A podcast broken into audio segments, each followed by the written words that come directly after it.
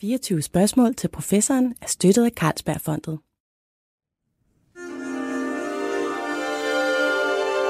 Du lytter til Weekendavisen. Her kommer 24 spørgsmål til professoren med Lone Frank. Den skotske filosof John Stuart Mill, han øh, skrev en selvbiografi på et tidspunkt. Og jeg kan huske noget af det, jeg har bidt meget mærke i, det er, at han skriver, at øh, noget af det første, han husker, var, at han var omkring 3,5 år, og øh, hans far var ved at lære ham græske ord, fordi han selvfølgelig skulle til at lære noget oldgræsk der i en alder af 3,5 år. Og jeg har altid følt mig meget, meget, meget dårligt tilpas ved sammenligningen. Altså, når jeg tænker tilbage, hvad kan jeg egentlig først huske? Så tror jeg, det er sådan noget med en, en, en 4-5 års alderen i virkeligheden, og, og børnehave, og der var ikke noget med græske verber eller noget som helst i den retning. Men det her med erindring er jo i virkeligheden en meget underlig ting, når man tænker over det. Altså, der ligger uendelig mange ting derinde. Noget er svagt, noget er meget stærkt, og hvad, hvad i verden er reglerne i det? Øhm, vi skal snakke om erindring, eller det, man kalder selvbiografisk hukommelse i dag. Og jeg vil gerne sige velkommen til dig, Dorte Bernsen. Du er professor i psykologi ved Aarhus Universitet og leder af Connemore, som er Center på, for selvbiografisk Ukommelse. Men forklar mig lige, kan man virkelig studere det her fænomen som sådan en, en underafdeling af psykologien, og hvordan kommer man til det? Det kan man sagtens. Øh, man kan sige, det har jeg selv gjort i 25 år snart, og øh, det center, du nævner, øh, Connemore, øh, vi gør det jo også øh, hver dag. Øh, og hvorfor kan man det? Jamen, det kan man for det første, fordi hukommelsen er så central for os, øh, for os mennesker, for alt, hvad vi gør og kan. Vi vil jo ikke øh, være noget uden vores hukommelse. Selvbiografisk hukommelse, det er den del af hukommelsen, øh, den under, øh, undersystem i hukommelsen, som står for, at, øh, at vi kan huske vores egne personlige oplevelser og genopleve dem i bevidstheden. Og det er en, man, man siger, at det er en særlig del af hukommelsen, fordi vi kan jo huske rigtig mange forskellige ting. Vi kan huske ordbetydninger, som gør, at vi kan snakke sammen. Vi kan huske kendskærninger, øh, øh, historiske kendskærninger, alle, alle mulige ting. Vi kan huske, Men, hvordan man cykler. Også det, at vaske gulv, og hvad ja. ved jeg. Men selvbiografisk hukommelse, det involverer en, hvad skal man sige, en, en slags følelse af, at man rejser, rejser, rejser i tid mentalt set. At man ligesom sætter sig tilbage i situationen og genoplever aspekter af den. Og denne her særlige bevidsthedskvalitet, den øh, er i hvert fald øh, for nogle teoretikere det, det definerende for selvbiografisk, øh, selvbiografiske erindringer. Og den er faktisk, det er faktisk et meget komplekst fænomen. Man kan vel også sige, at det er ret definerende for, hvem man er som person. Det er meget definerende for, hvem man er som person, og det har også øh, forbindelser til psykiske lidelser. Der er mange psykiske lidelser, hvor man kan se forstyrrelser af selvbiografisk hukommelse, såsom øh, den lidelse, vi kalder PTSD, hvor man har invaderende erindringer om en traumatisk oplevelse, man har været ude for. Hvis man er deprimeret, har en depression, en dyb depression, så har man svært ved at huske øh, selvbiografiske erindringer. Man har svært ved at få konkrete episoder og situationer frem i bevidstheden igen. Og man er også tilbøjelig til at netop at lægge, øh, huske det negative. Kom, har svært ved at komme væk fra det. Øh, hvis man har andre former for forstyrrelse, så kan der være andre ting i vejen. Man kan måske have svært ved at strukturere sine erindringer, så de bliver til sammenhængende fortællinger. Det er også relevant i forhold til aldring, hvor vi øh, også ser, at øh, evnen til at huske konkrete episoder, specielt fra den seneste øh, fortid, kan være, kan være påvirket. Ikke mindst selvfølgelig, øh, eller i særdeleshed, hvis man, hvis man øh, hvis vi begynder at snakke om demens og sådan noget. Og det kommer vi selvfølgelig til. Ja. Jeg tænker, var der noget særligt, der fik dig ind på, på den her øh, karrierevej, altså lige præcis det her studie? Ja, øh, det var der. Øh, I virkeligheden så var jeg ikke særlig interesseret i hukommelse, da jeg øh, skulle øh, sø- søge om at blive Ph.D.-studerende en gang for mange år siden, i begyndelsen af 90'erne. For at sige det helt ærligt, så synes jeg, at hukommelsesforskningen var ret kedelig. Det var sådan noget med aplysia, havsnegle og... Jamen, det, det var, det var ordliste eksperimenter og, mm. og sådan noget. Jeg synes, jeg, synes, det var, jeg synes faktisk, det var ret kedsomligt. Jeg var interesseret i noget helt andet. Jeg var interesseret i poetiske metaforer og hvordan man kunne danne, ja, hvordan man kunne danne nye metaforer, altså nye sproglige billeder. Øh, det, det havde jeg beskæftiget mig meget med under min uddannelse. Min magisterkonferens var om det. Jeg skrev om det hele tiden, når jeg kunne komme mm. afsted med det. Men så sagde min daværende mentor, at hvis du skal gøre dig håb om at få et phd stipendium så må du hellere vælge noget, der er klart psykologisk. Ja. Og så i stedet for at flirte med litteraturvidenskab og så videre. Og så tænkte jeg, klart psykologisk, hvad, hvad kan det være? Og nåede frem til, at hukommelse, det var jo klart psykologisk. Det mener jeg virkelig, det er. Et klart psykologisk fænomen. Men så var det så det med, at jeg egentlig synes, det var lidt kedeligt. Altså, jeg var ude efter et fænomen, der kunne gøre det interessant for mig. Og så snublede jeg over øh, spontane erindringer. For det var der faktisk ikke nogen, der havde forsket i på det tidspunkt, psykologisk set. Og det er sådan nogle erindringer, der dukker op af sig selv. Og jeg tænkte dengang, Øh, jeg, har, jeg, tog, jeg tog fejl, men jeg tænkte dengang, kunne det ikke godt være sådan en slags selvets billedsprog, at man på en eller anden måde, når man får spontane erindringer, at så står de som symboler på et eller andet i ens selvbiografi og sådan noget. Det, det fik jeg i hvert fald digtet en ansøgning øh, frem om, og øh, var så heldig, at den øh, også fik øh, blev positivt mødt, og jeg fik et stipendium og kunne så gå i gang med at undersøge det her fænomen med spontane erindringer. Og det har jeg faktisk beskæftiget mig med på forskellige lederkanter lige siden, og det har ført mig vidt omkring. Det allerførste, når man tænker på hukommelse, øh, der er jo, som du siger, der er, er mange typer hukommelse, og de, de lapper nogle gange ind over hinanden, og nogle er ikke helt sådan klar på, har vi egentlig en langtids- og en korttidshukommelse, eller er det noget med, hvor stærkt noget bliver husket, om det så også kan komme i det, vi kalder langtidshukommelse. Der er alle de der kasser. Men øh, mange går rundt med en forestilling om, at, at former for hukommelse, de sidder sådan nogle forskellige steder. Altså mm. hvis vi tager hjernen, så sidder hukommelsen nok et eller andet sted, og det er derinde erindringerne er. Men sådan er det jo overhovedet ikke fysisk set. Mm. Nej, altså man kan ikke, hvis man ser på, hvad der sker, når man erindrer. Altså når man genkalder sig noget. Ja, når man, når man får øh, på en eller anden måde bliver stillet den opgave at huske en selvoplevet begivenhed, og så ser på, hvad der sker øh, i hjernen via sådan nogle hjernescanningsmetoder, hvor man ser på, hvor der er øget blodgennemstrømning i hjernen sammenlignet med, hvis man skal løse en anden opgave. Så øh, kan man se, at, at erindringsprocessen den aktiverer sådan et helt netværk af områder, øh, som man, og de her områder, som aktiveres, eller som øh, viser øget blodgennemstrømning, det er ikke sådan, at man kan sige, at det er unikt for erindringer. De, er også, de tager også del i mange andre opgaver. Øh, for eksempel så når man erindrer, så vil, øh, vi, så vil man ofte se, at øh, det er områder af hjernen, der står for og den visuelle forestillingsbilleder eller øh, opfatte visuelle stimuli, det viser en, en øget aktivitet, og det er fordi, at når vi erindrer eller forestiller os noget, jamen så øh, er vores visuelle sans så dominerende, vi ser det for os. Og det er også en central del af den her genoplevelse. Der er også nogle øh, områder af hjernen, som er forbundet med strategisk tænkning, problemløsning og sådan noget, som også øh, er på spil, når vi erindrer, øh, i hvert fald hvis vi skal erindre øh, sådan målrettet. Hvis vi bliver bedt om at huske noget og skal søge efter det, jamen så de her øh, områder af hjernen, præfrontale områder, så viser de også en øh, øget aktivitet. Så erindringen, øh, erindringer er konstruktioner, rekonstruktioner, og det kan man også se på, hvad skal vi sige, det neurale niveau, hvor der er rigtig mange forskellige områder involveret i det. Og faktisk det netværk af hjerneområder, det ser man også øh, aktiveret, hvis man, øh, hvis, jeg, hvis man beder folk om at danne sig fremtidsforestillinger, eller forestillinger om ting, der ikke foregik, som jo men kunne være foregået. Som jo i virkeligheden er sådan en form for simulation. Som er altså. begivenhedssimuleringer, kunne man sige. Så det er sådan et netværk, der så at sige står for det, står for at danne øh, scener, eller begivenhedsbilleder, eller hvad vi nu skal kalde det. Øh, og øh, det er altså også det netværk, som er øh, på spil, når vi har erindringer. Og det øh, hænger jo sammen med, eller det har givet luft øh, i, eller vind i sejlene til et, et, et, et synspunkt om, at, også, øh, at erindring og fantasi er nært forbundne øh, ja. processer.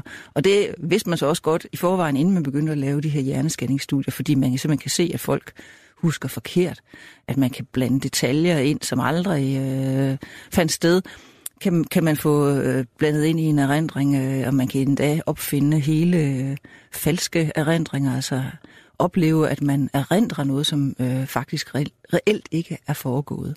Altså den der historie kommer vi tilbage til, fordi det er en, en helt, hvad skal man sige, historie i virkeligheden ja, om, om falske ja. erindringer, og hvad ja. man har brugt det til, og hvad man ja. stadig prøver at bruge ja. det til. Ikke? Men, men det er klart, at, at, at man, man kan ikke lade være med at tænke på det der med erindringer. Ja, de står for os som, at det var bestemt sådan, det skete. Men ja, det, det, det kan være noget helt andet. Øh, og vi har jo ikke nogen som helst fornemmelse for i virkeligheden vores egne altså, erindringer i situationstegn, hvor, hvor gode de faktisk er.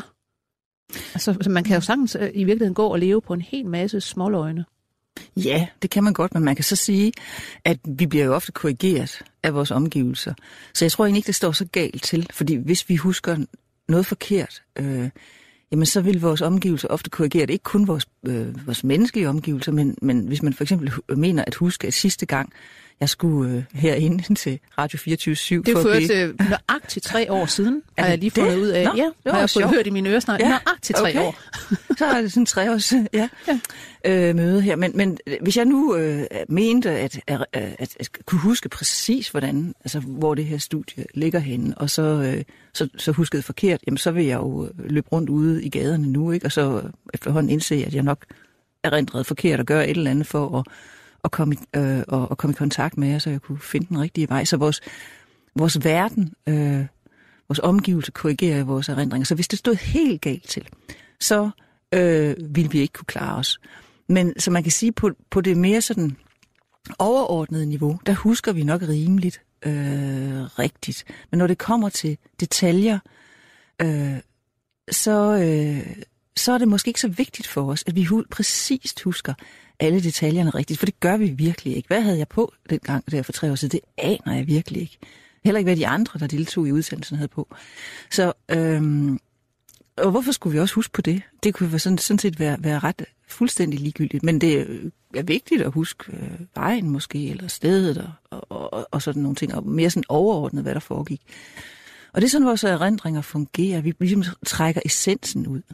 Men, men ved man noget om, hvordan det fungerer med hensyn til, øh, kan man sige, genindspilninger og i virkeligheden modifikation over tid? Fordi hvis man har en erindring, så er det jo, man kalder den frem en gang imellem. Mm. Øh, og så genskriver man den vel på en eller anden måde i, i hjernen, fordi det også har at gøre med, at øh, hvad skal man sige, man styrker nogle synapser derinde, altså nogle forbindelser mellem mm. nogle nerveceller og sådan noget. Så, mm. så man kan jo sagtens sige, at det kommer måske til at skride på en eller anden måde, og måske i retningen af et mm. eller andet, mm. man gerne ville have haft. Ja, altså øh, nu er der ligesom flere ting i det, du spørger om.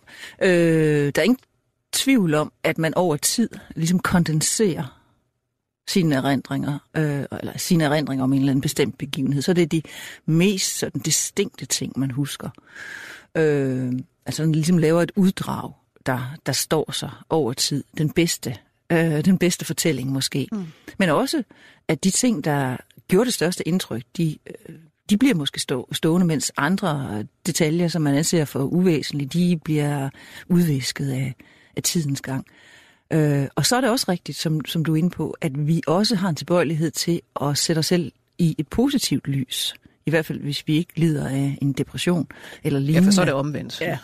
Øh, men men øh, for, for mennesker, som er, som er raske, jamen, der har vi en tilbøjelighed til at...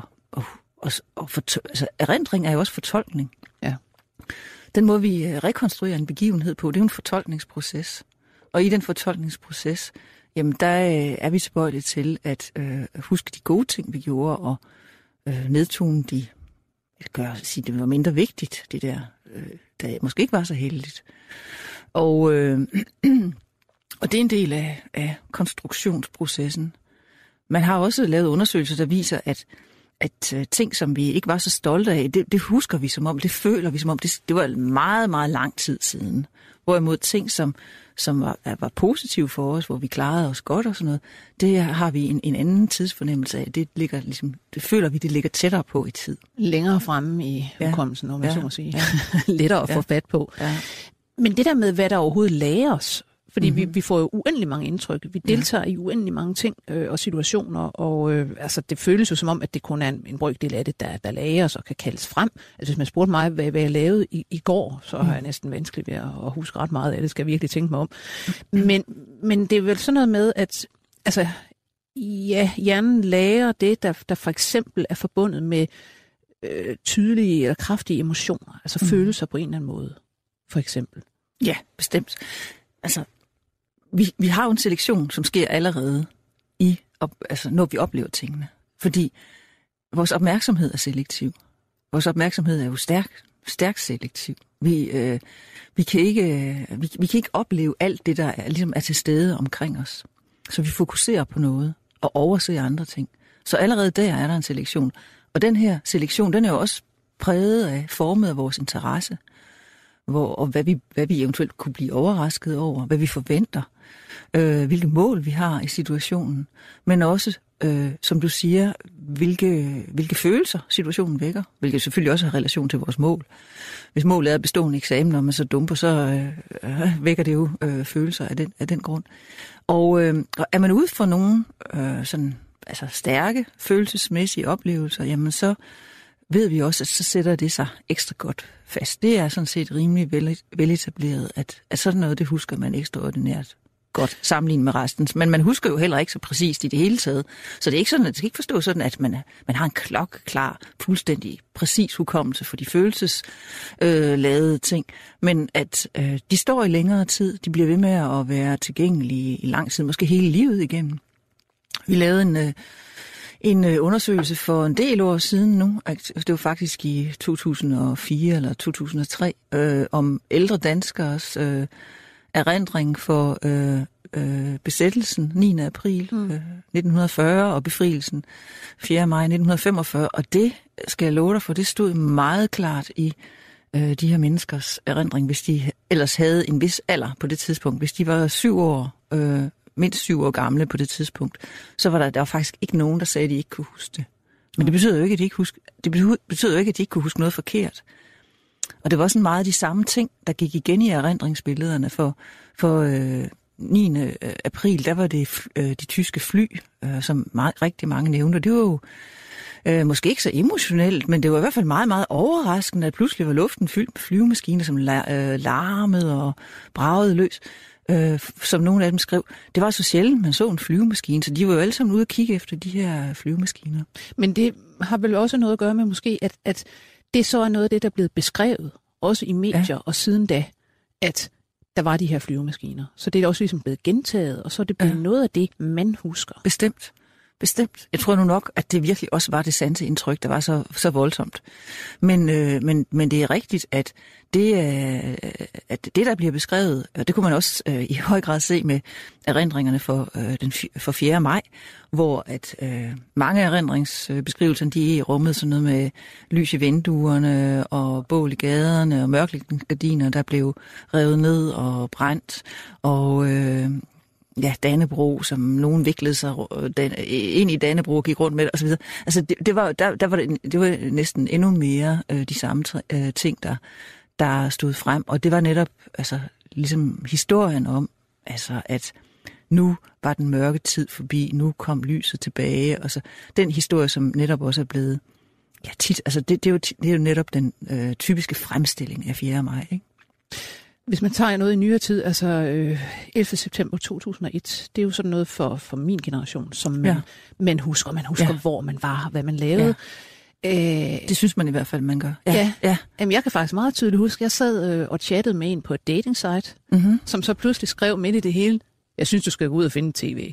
Og så, og så gik jeg ud af redaktionslokalet og fandt en tv, ja, og så var dagen ligesom, så gik den derfra. Ikke?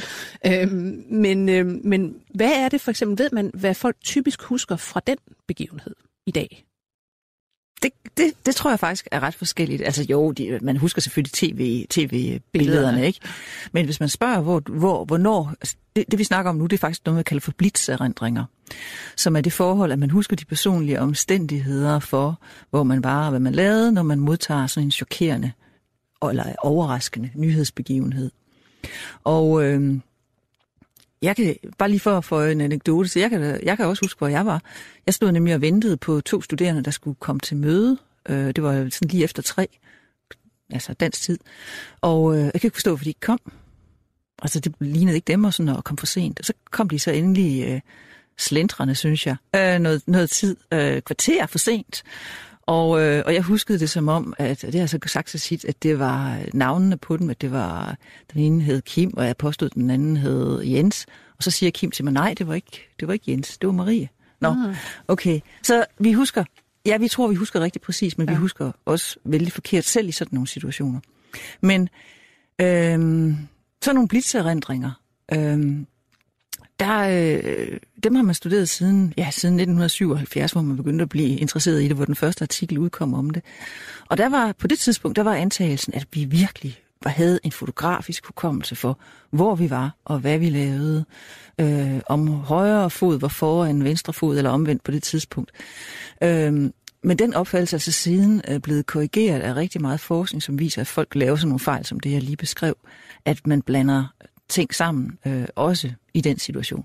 Men samtidig er det jo klar, altså, så er vi igen tilbage ved det der med, at man husker, man husker på mange måder essensen, ikke? Altså, der, der ja. var to studerende, der kom. Jeg stod der i, øh, på mit kontor og så videre, og jeg skulle have det møde. Så det essensen er, er, er rigtig nok.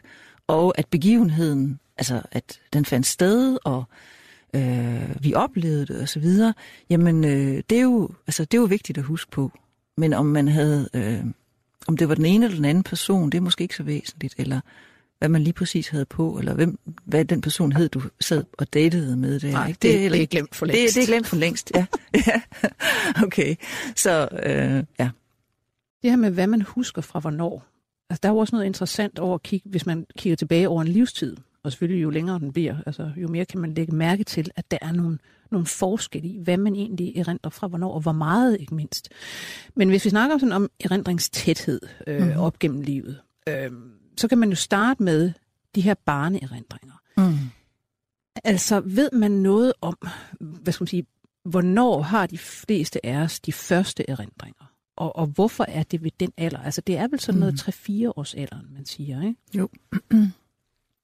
jo, det er rigtigt, at øh, sådan gennemsnitligt set, så øh, ligger det på 3,5 år eller sådan noget. Men det varierer. Der er også altså, der er individuelle forskelle. Der er nogen, der kan huske tilbage til da de var to og et halvt måske, eller øh, nogen kan kun huske, deres første erindring ligger, fra, ligger da de var fem år gamle osv. Der er også øh, studier, der viser, at der er kulturforskelle. Øh, så af en eller anden grund, så er det sådan, at øh, i vores kultur, der husker vi lidt længere tilbage, end man gør i, altså i gennems, gennemsnit, ikke? end man gør i Asien. Uh, måske fordi vi har sådan en mere individualistisk kultur. Altså nu siger vores kultur, vi snakker altså den, den vestlige, vestlige verden. Ja, den vestlige verden, ja, ja, verden, Danmark ja. og... Øh, og altså, altså USA, der er lavet undersøgelser i Danmark, der er lavet selvfølgelig mange undersøgelser i USA, England og så videre, Europa. Og øh, når man kigger på, på den gennemsnitlige øh, alder for første erindring, så, så er det lidt... Øh, de sammenlignende studier, det har nok været øh, USA og, og øh, Kina for eksempel, man har lavet, ikke? Men så er der sådan en tendens til, at, eller en, en tydelig tendens til, at, at, at de øh, asiatiske folk, de har lidt senere tidligste erindringer end, end, øh, end den, i den vestlige verden. Og øh, der er kønsforskelle. Kvinder øh, husker tidligere erindringer end mænd. Og sådan øh, er der noget variation. Og, øh, men altså, det ligger der om 3-4 års alderen. Og men når det er sagt, så, så skal det så sige, at det er ikke sådan, at der sådan er ligesom en mur eller en skarp grænse der ved 3,5 år eller, eller, eller noget af den stil. Det er sådan, at, at det, det forsvinder, den her barndomsamnesi, som man kalder det, ja. den forsvinder gradvis. Altså det er, også, det er heller ikke så nemt at huske noget fra, da man var fem år gammel. Øh, men når vi kommer op og er øh, en syv år, øh, altså tænker tilbage til, da vi var syv år gamle, så begynder erindringstætheden at være øh, sådan øh, lige så meget, altså lige så tæt som, som hvis vi havde været 10 år gamle eller 15 år gamle. Ikke? Øh, det er sådan en sandhed med modifikationer, som, øh, som jeg kommer til, fordi faktisk så sker der det, når vi kommer op og bliver omkring de der øh, 10-15 år øh, og, og så op til 30-årsalderen, der sker jamen, så, så, øh, så, så har ældre mennesker, midalderne ældre mennesker, rigtig mange erindringer fra den periode. Så vi har altså to, to træk, der kendetegner, to mærkelige træk, eller hvad man nu skal sige, som kender den her, kendetegner den her livsfordeling, øh, som man kan se hos midalderne og ældre. Man kan ikke se det hos unge, fordi øh, der kan man kun se barndomsamnesien. Øh, men men øh, hos midalderne og ældre, der kan man se, at der mangler altså de her erindringer for de første leveår. Det kan man selvfølgelig også se hos unge mennesker. Men hos midalderne og ældre, der kan man så også se, at der mangler de her erindringer fra midten. Eller der er en masse erindringer fra midten, eller, eller fra, den, fra, fra ungdomsårene.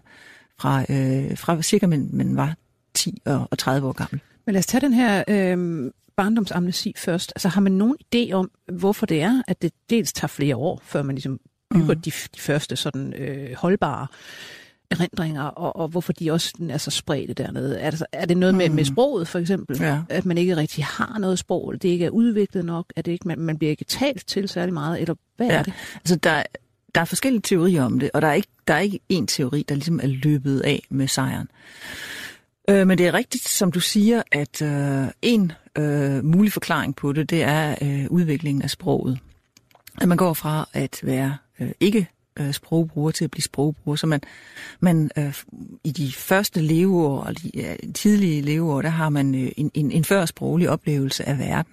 Og det er klart, at der sker en forandring i og med, at man bliver øh, sprogbruger og begynder at klassificere øh, verden og se verden gennem sådan et sprogligt filter. Øh, så en mulig forklaring øh, er, at, jamen, at de ting, som man, altså man har indkodet på en måde, øh, en førsproglig måde, som man så ikke rigtig kan få fat i igen, når man er, bliver til sådan et øh, sprogligt orienteret menneske senere i livet. Øhm, man kan nemlig se, og det er noget af det, der er paradoxalt ved barndomsamnesi, man kan se, at børn og selv under to år er i stand til at lære øh, fra dag til dag, er i stand til at huske fra dag til dag noget, der er sket. Men det store spørgsmål er så, hvorfor er det så ikke tilgængeligt for hukommelsen senere i livet? Det er meget sjovt, de, de forsøg, man så bruger til det der med at finde ud af, hvad, hvad, hvad har de egentlig af hukommelser fra i går? Det er sådan noget med, at man stiller båndoptager ind til små Ja, det børn. har man de- øh, blandt andet gjort.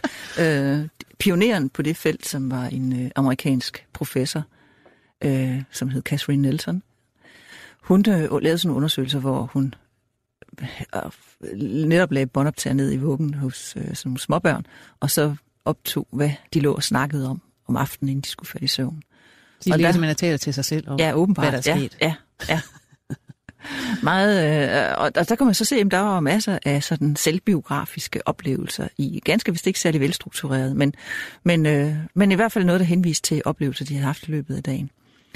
Og øh, så, så, så, så en teori er det med sproget, en anden teori er, at man skal faktisk lære at snakke om sine erindringer, før man ligesom har forstået, hvad en erindring er, hvad det, hvilket format de skal læres i og sådan noget. Det forudsætter selvfølgelig også, at man er, altså, har sprog. Man kan jo ikke snakke, øh, inden man har sprog selv sagt. Så, så den tankegang er, at, at det er vildt, altså erindringer er et virkelig socialt struktureret fænomen, så man er nødt til at lære formatet, og det lærer man ved, at mor og far eller andre øh, voksne, øh, større børn, snakker med en og prøver på at, at hjælpe en med at huske, øh, for eksempel hvad der skete, da familien var i zoologisk have. Kan du huske, at vi så delfinerne? Øh, og, og, og, og, og så hvis barnet siger ja, så fortæller dem, kan du huske, at de svømmede rundt i vandet? Kan du huske, at vi gav dem, hvad de nu gjorde? Jeg tror ikke, man må fodre dem, men altså, anyway. Men, men altså, at, at, øh, at man ligesom giver sådan et skelet til barnets erindringsbeskrivelse. Det er altså Så- nogle interessante spørgsmål i forhold til altså mennesker uden sprog. Lad os sige, nogle autister, Mm. der egentlig altså formentlig har en, en normal intelligens, men Mm. ikke noget sprog. Ja. Kan vide, hvad, i, i- Ja, gad hvordan i vide. alverden de husker. Ja, kan vide, hvad deres tidligste erindringer er, og, og, øh, og hvis man kan isolere det der, øh, og det tror jeg så vil være svært at gøre, fordi der også også er andre forstyrrelser blandet ind i sådan en, en sygdom. Men øh, mig bekendt er der ikke lavet under, undersøgelser af, af lige præcis øh, autister i den her sammenhæng. Øh, men øh, og i det hele taget mangler vi også viden om, hvad der sker med øh, mennesker med sent udviklet sprog. Har de også senere første erindringer, eller tidligste Ja. ja. erindringer? Einstein ja. talte jo ikke, før han var 5-6 år gammel, forlyder det. Nå, For eksempel. ja. Så øh, Ja, ja. bare ja. som en lille, Ja. lille notat, Ja. jeg lige kom til at huske på. Ja, Ja. men men øhm, du nævnte før det her med, at, at det næste øh, interessante øh, i det her med, øh, med erindringen igennem et liv, det er egentlig den her ungdomsperiode Mm. fra 15 til 30 år cirka. Mm. At, øh, og det kan jeg sige som 50-årig, ja, det var dengang alting skete. Mm-hmm. Altså sådan føles det virkelig, at Ja. øh, øh, jamen hele det der sådan, øh, hvor man var, man gik i gymnasiet, man gik på universitetet måske, eller fik en anden Mhm. uddannelse, eller Mhm. begyndte at arbejde, hvad det nu var. Det er der alting ligesom skete, og så var der nogle år der, hvor, hvor man ligesom, man husker utrolig meget, og man refererer igen og igen til det, også når man er sammen Mhm. med andre mennesker. Ja, dengang vi sådan og sådan, ikke? Mm-hmm. Og så ligesom om, der ligger en, en, en 20 år, jeg ikke rigtig husker noget fra, egentlig. Mm. Med mindre jeg sådan bliver bedt om det. Ikke? Men, Ja. men det, er ligesom, om, det virker som, ja, men der er jo ikke sket noget siden. Nej, nej. Altså, men, men det er ikke kun mig, der har det sådan. Nej, altså det kan man så se, hvis man øh, bruger forskellige teknikker til at få erindringer frem med, øh, øh, spørger på forskellige måder, spørger, man kan give sådan nogle, nogle stikord, som folk skal associere erindringer til. Det er, den, øh, en, det er jo der, man opdagede det her bump, øh, som vi kalder det. Og så kan man se, at øh, når man så har en stor mængde, eller en rimelig stor mængde af, af deltagere, og så ligger, øh, ser på, øh, hvor gamle de var under de erindringer, de rapporterer, og så lægger det sammen, ikke? Så, så kan man se, at så er der altså en tendens til at rapportere mange erindringer fra ungdomsårene. Endnu mere udtalt bliver det her bump, hvis man beder folk om at huske deres mest livagtige erindringer, eller deres vigtigste erindringer, eller deres mest positive erindringer øh, eller erindringer, de vil skrive ind i deres livshistorie, så bliver, den, øh, så bliver bumpet sådan virkelig markant. Og faktisk øh, øh, væsentligt mere markant end det her lille øh, stikordsbump, man vil få. Og, øh, men interessant nok, øh, i en undersøgelse, vi udførte for en del år siden, så forsvinder det her bump, hvis man spørger til negative erindringer. Mhm. Hvad, øh, ja, din mest, at- at din mest traumatiske oplevelse, din mest, øh, da, du var, da du oplevede noget, der var mest sørgeligt, jamen så der er ikke rigtig noget samlet billede der. Det øh, afhængig af, hvilken øh, emotions- eller følelseskategori man spørger til, så, så øh, er der ikke, altså det, det, trænger, det, det, det ligner sådan noget, der bare er sådan en almindelig, almindelig glemselskurve. Altså det er sådan, man husker mest fra den seneste fortid, og så falder det. Det er Og det sjovt, var- fordi man tænker jo egentlig, øh, jamen ens teenage-tid, jamen den var jo egentlig forfærdelig. Ja, ja. Det er den for de fleste. Ja. Men, men det, og det er, altså, er ungdomsårene jo. ja. Altså det kan man jo se, det er jo der, folk oplever mest. Så, så man kan sige, hvis man bare spørger erindringen hos middelalderen og ældre, så, så får vi efterladt et indtryk af, at de positive ting, fordi det var mark- altså det, den der ophobning fra ungdomsårene var markant for de, for de positive erindringer. Jamen, de positive ting sker i, i, i ungdomsårene, og så bliver livet derefter øh, mere negativt. Og negativt, det, og det passer jo godt med stereotypierne, men det passer bare ikke med, hvad vi ved om øh, affekt og oplevelse af affekt øh, øh, over livet. Fordi der, der ved vi, at de mennesker, der oplever mest negativ øh, affekt, det er faktisk øh, unge mennesker, og specielt unge kvinder. Ja. Så det er jo rigtigt, det er rigtigt at øh, ungdomsårene, jamen nej, de er ikke øh, så, så, så lykkelige. Men de står i et lyserødt skær på Ja, en eller anden måde. ja, ja. Det er måske barmhjertigt. Det kan det godt være, ja. eller- Og jeg tror også, men jeg tror ikke, det er jo heller ikke bare noget, som vi hver især i, i øh, enkeltvis går rundt og finder på. Det er jo også, øh, vi opererer med sådan et begreb om kulturelle øh, livsskabeloner, som, som øh, også ligesom tilsiger, at de positive ting, de foregår i ungdomsårene. Det er der, man finder sin karrierevej, det er der, man bliver forelsket, det er der, øh, og det bliver man kun én gang i livet, og det der, man bliver gift og får første barn. Og, så, og alle de her ting, de anses øh, for at, at være meget positive jo. Og, øh, og, og de ligger hubet op øh, i, i ungdomsårene. Det er det. Men mener I så virkelig, at der er en, der, hvad skal man sige, den der kulturelle fortælling, den, Mhm. mm-hmm. den binder vi ting op på? Ja, bestemt. Og hvis ja. vi ikke havde den, så Ja. ja. ville det måske være mere jævnt fordelt. ja, det vil jeg tro. Det vil jeg tro. Men har man Ja. ja. nogen som helst måde at teste det på? Fordi alle kulturer Ja. ja. har det vel sådan, Jamen, det er, det er et problem. at det netop er, det, det script ligner egentlig. Ja, det ligner over hele fordi vi har også, ja, altså hvis man kigger på undersøgelser, hvor man, man sammenligner på tværs af kulturer, så har øh, alle, så indtil nu i hvert fald, det, det der er kigget på, har den der øh, prioritering af erindringer, i særdeleshed positive erindringer fra ungdomsårene. Så øh, der er lavet, øh, ja, så, så det er meget svært at, øh, at, at skille de her ting ad, fordi det jo optræder øh, i sammenhæng. Men man kan sige, at ved at øh, vise, at man finder altså ikke den her ophobning af erindringer fra ungdomsårene, hvis man kigger på, hvis man spørger til negative erindringer, eller, øh, jamen så, så er det jo i hvert fald ikke en, en, man kunne måske godt tro, at det kunne være en ren biologisk mekanisme, men det er det jo ikke, fordi så skulle alting jo sætte sig bedre fast for ungdomsårene. Okay. Så øh, og det, det der med, at det er så øh, så øh, favoriserer de, de positive erindringer, det, det lugter jo lidt af, at det netop er sådan noget, der øh, vi har et schema for, øh, som øh, går ind og guider vores genkaldelsesproces. Hvilket igen siger noget om, at den her erindring er ikke til at stole på. Altså på mange måder. Den, altså ikke som, som, som sandhedsværdi mm. som sådan. Altså det, øh, det er kun delvist. Det er måske også kun en af dens funktioner. Ja, hvad kunne det ellers være? Jamen altså, der ligger også en... Man skulle jo tro, at det netop, jamen det er for, at man kan huske alt, som Ja, det skulle man tro. Man skulle tro, det, det, det er for at, og øh, vide konkret og faktuelt, hvad der er sket i fortiden. Men øh, erindringer har jo mange andre funktioner. De øh, knytter os sammen som mennesker i sociale fællesskaber. Og øh, der er det jo også vigtigt at huske på de positive ting, fordi øh, specielt hvis de her oplevelser, de angår fællesskabet, for ellers så kan fællesskabet jo gå i opløsning. Og et fællesskab, det er jo også et samfund og en kultur. Ikke? Øh, hvis, alle, hvis vi alle sammen gik rundt og, og tvivlede på det, vores erindringer hele tiden i scene sætter, at der er grund til at tvivle på det, så vil vi måske så vil vi ikke have den her sammen, sociale sammenhængskraft i familien og på arbejdet osv. Øh, og det er også vigtigt, at vi opretholder et positivt selvbillede, og det hjælper vores erindringer os også med, men det går så ud over sandhedsværdien måske. Øh, og at vi har sammenhæng, at man kan se sammenhæng i sit liv. Øh, og det at skabe sammenhæng, jamen det igen, det gør man måske på trods, netop på trods af, at, øh, eller, altså, det, der går det igen ud over præcisionen, at man lige ser bort fra nogle detaljer, som ikke lige passer ind i historien. Så det er egentlig en form for fortælling, der, der bliver skabt det er derinde, det også. som Ja. har flere ja. Ja. formål, og ikke bare netop at være et fotografi Nej, overhovedet. det er ikke et fotografi, Nej. men det har stadigvæk også en reference.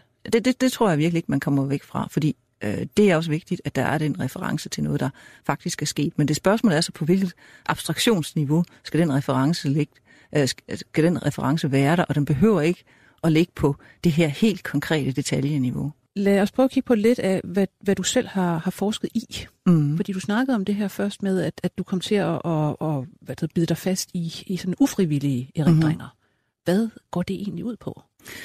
Jamen det er erindringer, som dukker op i bevidstheden, uden man gør noget forsøg på at huske den pågældende situation, man kommer i tanke om. Mm, Det er ofte noget, der sker, når man øh, møder nogle bestemte indtryk i sine omgivelser. Øh, nogle indtryk, som er distinkte, og som knytter an til en bestemt oplevelse. Distinkte på den måde, de knytter an til en bestemt oplevelse i fortiden. Øhm, Altså her har jeg været før. her har jeg eller- været før, ja. Øhm, og, og det er jo lige præcis den her bygning, og så bliver man mindet om øh, den øh, oplevelse, man havde dengang. Eller det kan være en smag, som er meget distinkt, eller det kan være øh, et bestemt sted, som man har nogle øh, bestemte erindringer forbundet med. Når man så kommer der til igen, jamen så bliver man mindet om, hvad det var, man oplevede på det her sted. Og de erindringer, de, øh, de, de, ja, de, dem har vi rigtig mange af faktisk, men de var i lang tid overset som, som forskningsområde, fordi man jo, øh, man kan sige, det er vanskeligt at kontrollere dem, det er vanskeligt at, ja. at studere dem eksperimentelt. Ja, de, man er jo, de er jo meget tilfældige, ikke? Jo, Altså, altså. man kan jo ikke sige til folk, at nu skal du sætte dig ind og få en spontan erindring. Det, det, det er jo vanskeligt. så modsiger man selve fænomenet. Så derfor så langt den mest, det meste hukommelsesforskning og erindrings, eller studier af, af, af erindringer, det, det, blev, øh, det, det blev lavet på, når man bad folk om at huske noget. Og ofte i øvrigt også sådan meget simpelt materiale, fordi det er også nemmere at kontrollere. Men øh, jeg gik jo altså som sagt, øh, som jeg sagde tidligere, i gang med at studere spontane erindringer der som phd studerende Øh, og det første, jeg selvfølgelig skulle finde ud af, det var, hvordan kunne man egentlig undersøge det her fænomen. Men så blev jeg trøstet eller støttet af, at der findes faktisk også andre undersøgelser af ting, der ikke kan kontrolleres. Mm. Såsom fejl. Hvis folk laver fejl i forskellige processer, når de skal arbejde med maskiner eller forskellige andre sammenhænge, hvor man laver fejl. Det er jo heller ikke noget, man kontrollerer. der er også folk, der studerer dagdrømme, som jo også Ja, bare melder ja. sig. Og det er sådan noget med... Det gjorde mig så heller ikke den, Nej. dengang ret meget. Men, men i, i- i hvert fald så er det egentlig ikke så svært, fordi folk kan godt finde ud af at rapportere dem. Øh, og, og, og der er lavet, øh, igennem årene har, har vi og andre lavet en, en, en masse undersøgelser, hvor man bruger sådan en struktureret dagbogsmetode, som egentlig giver ret valide resultater fra øh, også fra, fra, den, altså fra forskellige grupper. Ikke? Altså det er ikke bare, øh, altså vi kan replikere hinanden, om jeg så må sige. Men sen, øh, siden da, gennem tiden, har vi så også fundet ud af at lave mere eksperimentel forskning, hvor vi faktisk kan inducere, altså få folk til at få spontane erindringer. Fordi vi har fundet ud af, hvad det er, der, der trigger erindringer. Og, øh, og det, man kan sige, at den forskning har vi, kun, har vi kun været i stand til at lave, fordi vi har de her øh, studier, hvor vi har haft, øh, altså hvor vi har set, hvad, hvad der sker i, i hverdagen, når folk får erindringer. Øh, uden den viden kunne vi jo ikke have designet øh, mere kontrollerede eksperimenter. Så det vi har gjort blandt andet, det er, at vi øh, øh, giver folk en opgave, hvor de skal øh, høre nogle lyde, og samtidig så ser de nogle billeder af nogle scener. Øh, så hver billede af en scene har ligesom, hvor det ser de et billede af en scene, så hører de en lyd i øh, høretelefonerne samtidig med, og det gentager sig så en, en, en del gange, og øh, vi siger ikke, at det er et erindringsstudie, vi siger, at de skal lægge mærke til, altså, øh, de skal vurdere kvaliteten af lyden eller et eller andet. Vi giver dem en opgave. Og efterfølgende så øh, giver vi dem så en ny opgave, hvor de igen skal, øh, hvor de igen hører lydene, øh, blandet sammen med nogle nye lyde, og de skal så fortælle lidt om, hvilken side, øh, hvilken, øh, hvilken side øh, de, de mener, lyden kommer fra, eller løse en lignende mm. opgave. Og så siger vi så, hvis, hvis nu, at der dukker øh, et billede op, mens du gør det her, så, så skal du trykke på et eller andet tast på, ja. på keyboardet, og så, øh, og, og så besvarer de nogle spørgsmål til det.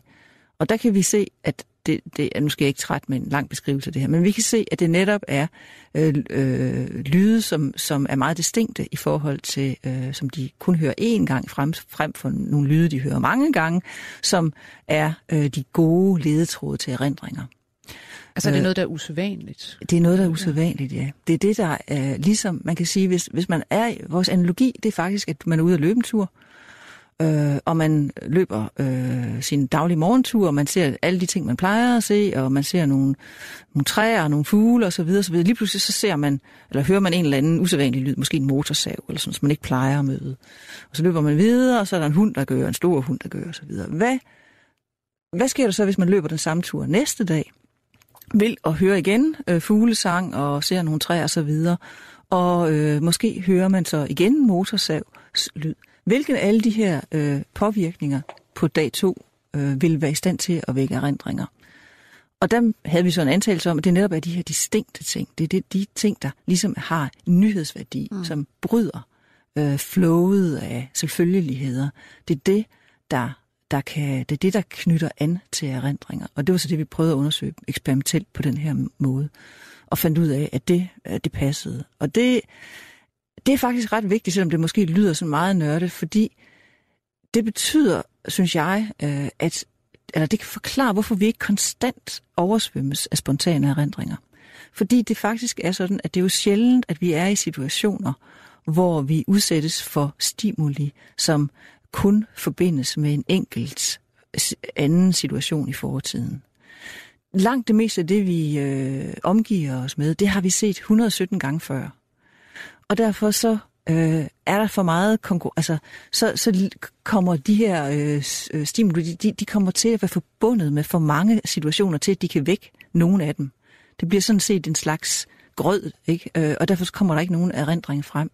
De mangler distinktivitet i forhold til at kunne være en rigtig god knage i forhold til at få hævet en erindring frem. Jeg tænker, at det måske kan være derfor, at man, når man tager ud og laver noget nyt, ser noget andet, gør noget, man ikke plejer, så er det ligesom om, øh, for eksempel når man tager på ferie, ja. eller ud at rejse, det er som om tiden går langsommere. Mm-hmm. Øh, måske fordi man jamen, ikke bare oplever mere, men man triggers også hele tiden, og kan man sige, oplever dobbelt i virkeligheden. Ja, det kan godt ske. Fordi ja. man netop også erindrer ting og ja. sager. Ikke? Ja, det tror jeg, der kan være noget om. Øh, og, og, jeg, og jeg, jeg synes, det er væsentligt, fordi hvis man, hvis man kan sige, at det, altså, der er selvfølgelig også øh, masser af andre faktorer, der spiller ind på det her, men hvis øh, kernen ligesom i det er, at man skal have en, en unik forbindelse mellem den aktuelle, øh, aktuelle situation og så den erindring, der dukker op, jamen så øger det jo også sandsynligheden for, at den erindring, der dukker op, har et eller andet at byde på i den aktuelle situation. Ja, det er klart, man, man, man genkalder sig noget spontant, formentlig fordi hjernen mener, det her kan du godt lige bruge. Det kan du måske Husk, bruge. Ja. Her er tilbud. Ja. ja. ja. Øh, og hvis det ikke du har brug for dem, så kan du bare se bort fra det. Ja.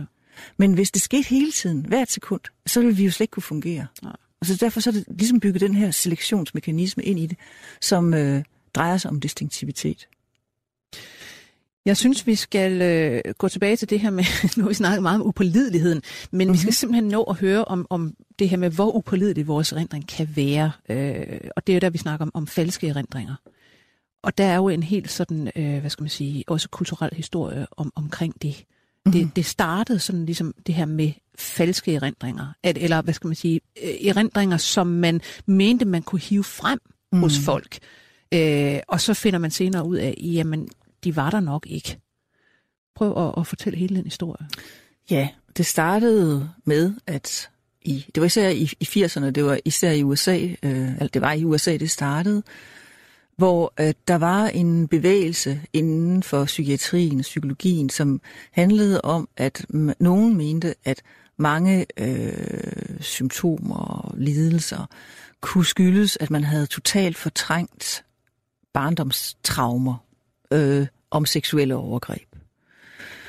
Og øh, ideen var så, at man for at få øh, behandlet de her symptomer på depression for eksempel, eller spiseværing, skulle prøve at få aktiveret de her erindringer igen, sådan at de kunne bearbejdes.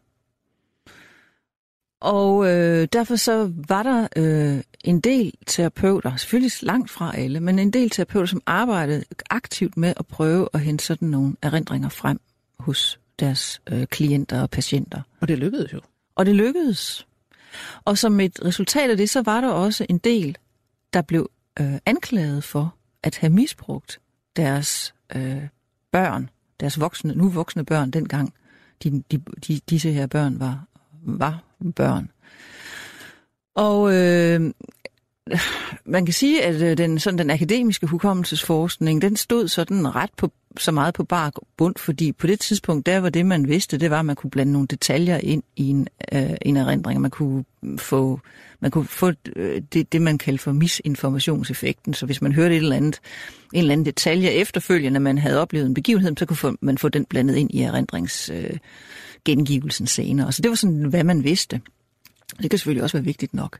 Men Øh, en af dem, der øh, beskæftigede sig rigtig meget med, med den her problemstilling, hun øh, hedder Elizabeth Loftus, og er en meget berømt amerikansk psykolog. Og på det tidspunkt der i 80'erne og 90'erne, der blev hun kontaktet fordi hun, hun var vidnepsykolog. Det, må, det, må det ja, der var jo af. faktisk ret mange sager, ja. der blev rejst, og hvor de her og, og de, og kvinder de, typisk øh, sad, og det væltede ud af dem med erindringer om helt forfærdeligt misbrug. Ja, og også sådan satanistisk øh, misbrug og sådan ja. noget.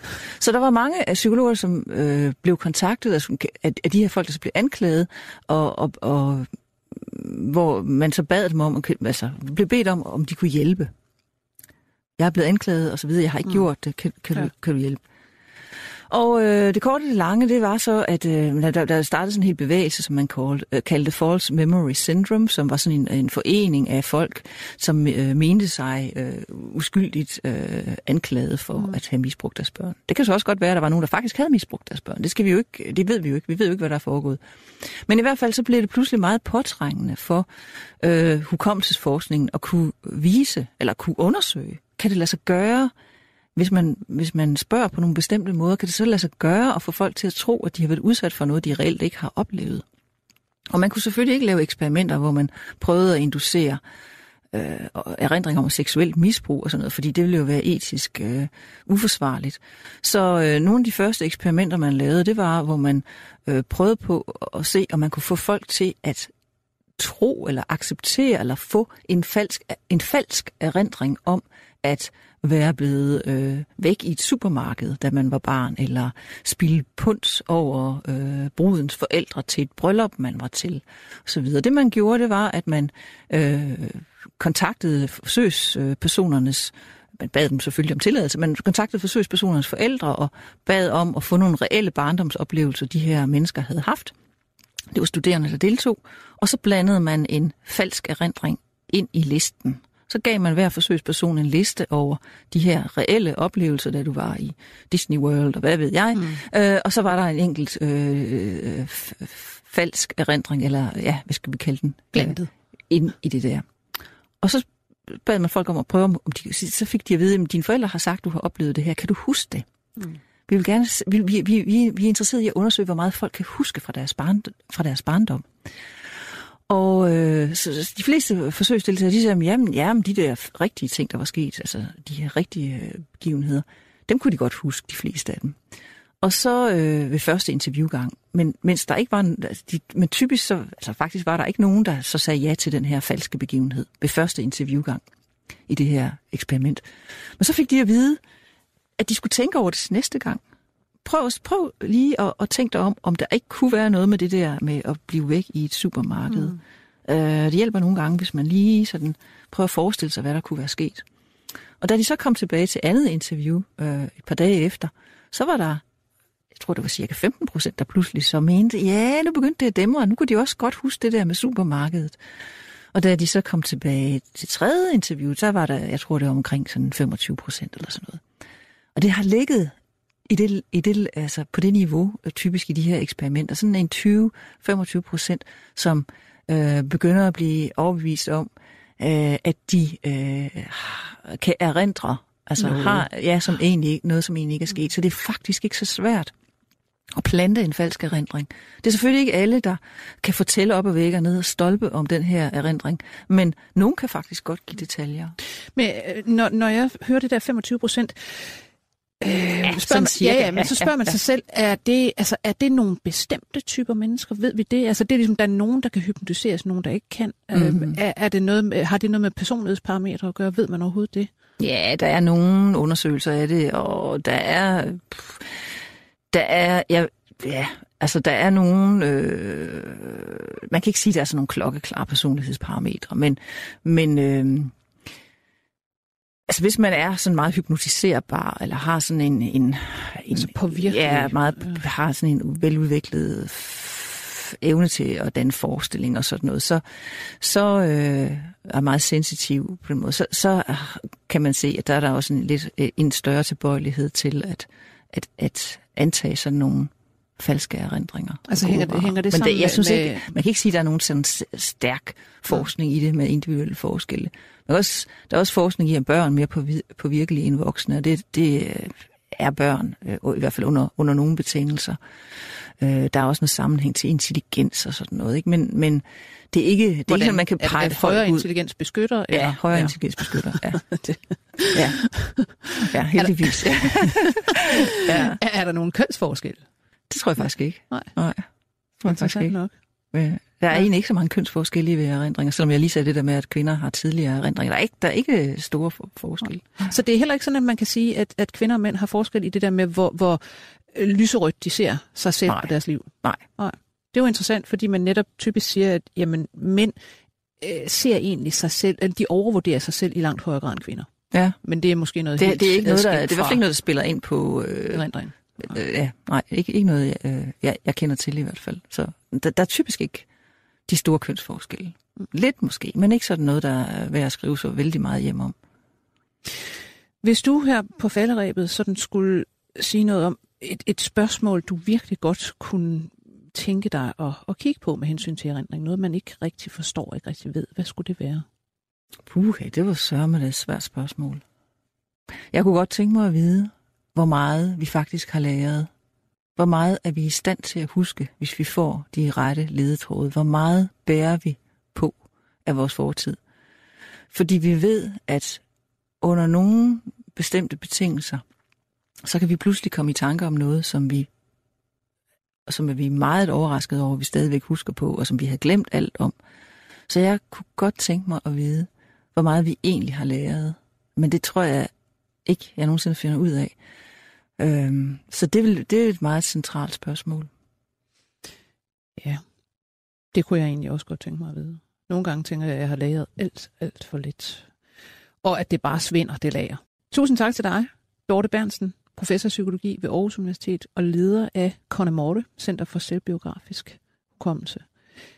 Udsendelsen af var som sædvanligt produceret af Nette Birk og ledet af mig, Lone Frank, på Genhør. 24 spørgsmål til professoren er støttet af Carlsbergfondet.